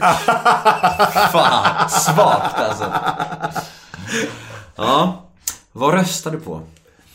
Eh, senast röstade jag på... Nu måste jag tänka, vad röstar jag på ändå? Shit. Jag brukar vara så att jag tänker på de som har viktiga frågor. Jag röstade nog på Miljöpartiet, tror jag. Faktiskt. Som jag. Ja, men jag tyckte att eh, fan, de behöver lite hjälp. De har en viktig agenda. Fint namn. På vissa grejer. Ja, nej, nej, men, nej, men det är så här, vissa frågor. Om man liksom inte är extremt insatt i, eh, i politik och sådär. Då tycker jag ändå att eh, då får man gå på vissa kärnfrågor som man tycker är viktigt. Och jag är just eh, miljön tycker jag är viktig. Liksom. För vad vi än gör så sköter vi inte den så går vi åt helvete. Liksom. Så att, ehm, ja, det var det senaste. Du är ju trots allt en kändis. Mm, det är ett fint ord, kändis. Ja, jag eller vet inte. Vad Ja, är kändis? Men, ja, men det är du. Ja, ja. Hur trivs du i rollen som, som offentlig människa? Ja, Det här med hela, vad det innebär liksom. Det här med selfies och allt vad det nu är. Tycker Mm. du, trivs du? Ska vara ärlig. I en drömvärld då hade jag fått göra mitt yrke. Alla hade kommit. Men jag hade fått varit helt inkognito. Det hade jag tyckt var absolut skönt. Svårt att kombinera det va? Det är helt omöjligt. Ja, det är helt omöjligt. Och eh, då har jag liksom eh, på något sätt eh, ja, men, omhuldat det där istället. Så att det är så här, ja det är som det är. Det är liksom lite ingår i jobbet och så är det så här, de flesta är ju väldigt snälla och det är liksom eh, det enda som jag tycker är jobbigt, det som är jobbigast, det är när, om man är med barnen. Låt oss säga att man är på Gröna Lund till exempel. Eh, jag, är, jag är väldigt liksom... Ah, man är väluppfostrad så kommer det fram någon och frågar om en bild eller så här, då, då har jag liksom, det är klart, det gör man. Så här, det känner, nej, lägg av. Jag har inte det i mig liksom. Men förutom när jag är med barnen, då försöker jag att då frågar jag i alla fall barnen, är det okej om, vi- om jag tar en bild? Och de, ja, ibland säger nej men vi har inte tid. Ja, men då, nej, då får vi strunta i det. Liksom. Eh, det är det jag tycker är jobbigast, när det tar tid från eh, barnen. Men vad tycker dina barn om att pappa är kändis då? För de fattar det.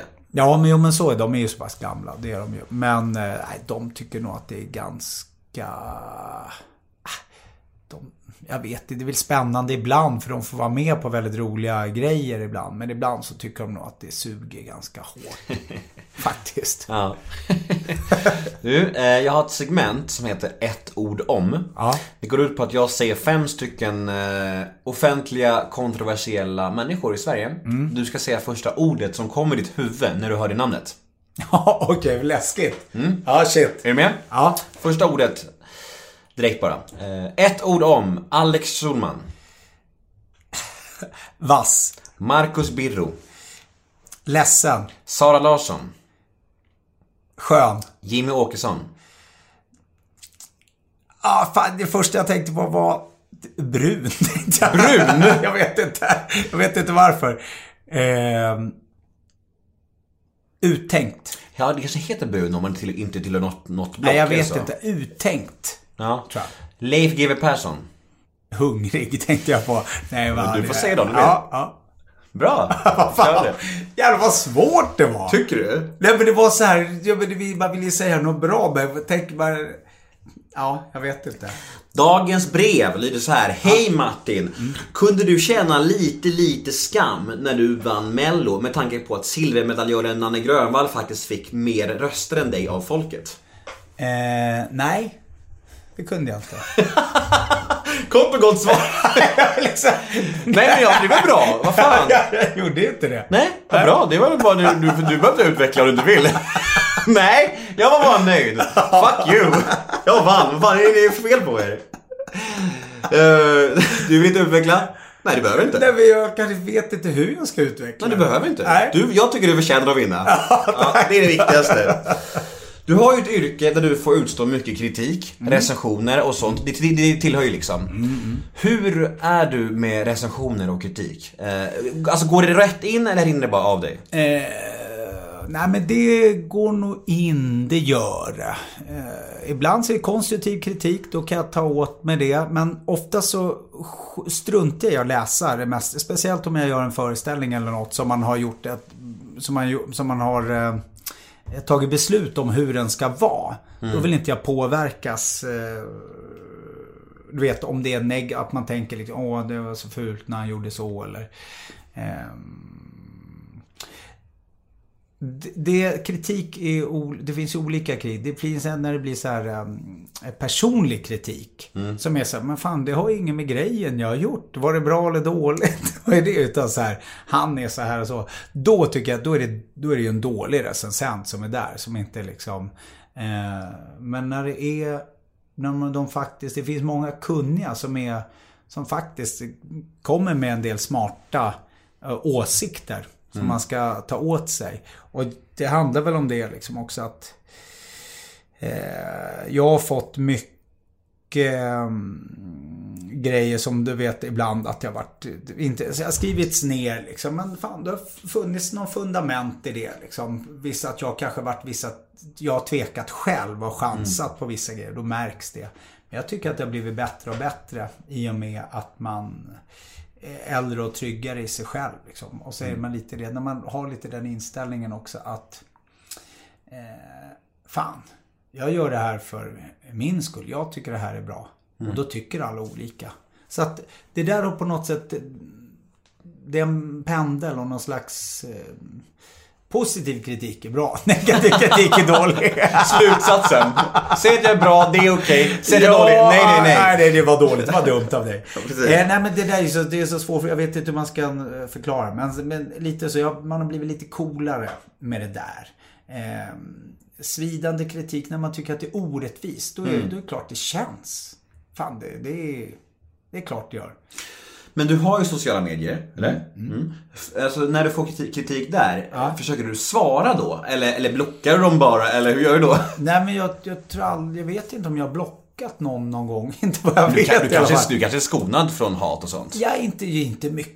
Jag har nästan ingenting. Du är alldeles för likable för det. Ja, men kan det vara, är det så jävla enkelt? Jag tror det. Ehm, Man gillar ju dig liksom. Ja, who knows. Ja, är så kanske det är. Eh, nej men så jag har ju inte liksom, nej men som, man, som diskussionerna som du vet, som, som Sara Larsson som du Mm. nämnde liksom. Som man, det var uppe en sån diskussion. Det har, upplever ju inte jag. Nej. Och det är helt sjukt att folk, de sitter hemma och tycker om, du vet när det är så här, bara för att man inte ser personen framför sig. Skulle man våga säga det där då liksom? Nej, förmodligen inte. Nej. Så är det ju. Det är ju, det är ju, ja, det är ju så här, man kan se på det lite på olika sätt. Antingen kan man se på att det hör till när man blir offentlig människa. Eller så kan man se på att det inte alls är okej. Det som Sara får utstå är ju inte okej, såklart. Det är alldeles, det är alldeles för mycket. Det låter helt sjukt. Det är sjukt, det är sjukt. Men, men när man blir offentlig människa så är det ju, då kommer man ju alltid få folk som tycker om en och Sen är det upp till en själv hur man hanterar det. Jag är ju jätteskör med sånt där. Alltså jag, jag, får, jag får ju 99% eh, kärlek alltså, för, den här, för den här podden. I princip bara Ja, kärlek. ja. Så jag fick jag någon kommentar igår tror jag, på Instagram. Någon, någon som skrev så här. Uh, något dumt om att "Åh, du säger bara samma frågor till alla, något Aha, sånt där. ja. Och jag blev så ledsen. Jag blev så ledsen. Jag blev så ledsen så jag la upp den kommentaren på Instagram och bara Är det här, stämmer det här verkligen? Så skör är jag. Förstår Men du? vet du vad, men det är, det är det man slåss mot hela tiden. Om du sitter, om du har en publik på, låt säga tusen pers. Det, det som drar din uppmärksamhet när du står där och gör din grej. Det är om du ser en person. Om du har 999 som är 100% med. Så är det som att du sugs åt någon som inte är med. Som kollar i telefonen men som istället. gör något annat. Som tycker Ja, att det är ja. sådär. Och det är det är, man- Man fungerar så. Man, varför? Jaha. Vad fan är det för något nu liksom? Ja, det är det är sjukt. där man måste lära sig att liksom. Ja, ja, men det... Men fungerar alla människor så här tror du? Eller är det liksom Jag bara tror- jag tror- vi känsliga konstnärssjälar? Eh, nej men vet du vad, jag tror att det är någon slags inbyggt beteende vi har. Att vi Mm, märker, ha, varför inte, man vill liksom få ihop hela gruppen på något sätt. Liksom. Mm. Eh, det är klart det är väl mer och mindre från, eh, mer eller mindre liksom. För olika personligheter liksom. Men, Mm. Ja, men det, det är intressant och det är där man slåss med också. Som under en föreställning och speciellt en sån här föreställning nu när det är så tyst. Tänk du på det? Det är väldigt tyst. Väldigt- väldigt tyst. Det är helt så här. Och det tror jag, folk har, inga, har inte haft en aning på de här provföreställningarna. De har ju varit så här. Fan, det står ju bara, de har ingen aning. Det är kanske bara, vet, 90 minuter musik. Ja. Och så plötsligt så är det helt knäpptyst. Ja, det är också, det är också tyst efter för ingen applåderar. Jag skojar. Jag skojar. jag skojar. Jag applåderar. jag var ensam. det var en. Det var, Ja, precis. Men vad heter du på sociala medier då? Så vi kan skjutsa in alla mina lyssnare där. Nej men jag heter ju Martin Stenmark, eller hur? Kort och gott. Ja, Ja, det är bara jag. Men fan, vi börjar bli klara. Vad, vad, du var my, vad kul det var. Visst var det? Fan, jag vill bli poddad fler gånger. Ja. Vet du hur länge vi har hållit på? Nej. 95 minuter. Du skämtar! Nej, tiden går snabbt när man har kul. Men vad är klockan då? Den är halv fem. Men fan, jag måste ju hämta mina barn. Ja, vi ska spela sju mila Ja, det var så. Ge mig gitarren Ja, bara. Ska vi se om det stämmer. Vad tror du om det där? Vi får se. Ja, vi kollar snabbt här. Vad fan, har de inga stämgitarrer? Ja. ja, men här. Kan du stämma gitarrer? Nu kommer examenstestet nej. här på... Nej, du får... Vi, eh, vi rundar av podden i alla fall. Eh, Martin Stenmark. Fan, vad tre- fan vad trevligt det var. Det var jättetrevligt. Jag hade jättekul. Okej då. Mm. Mm.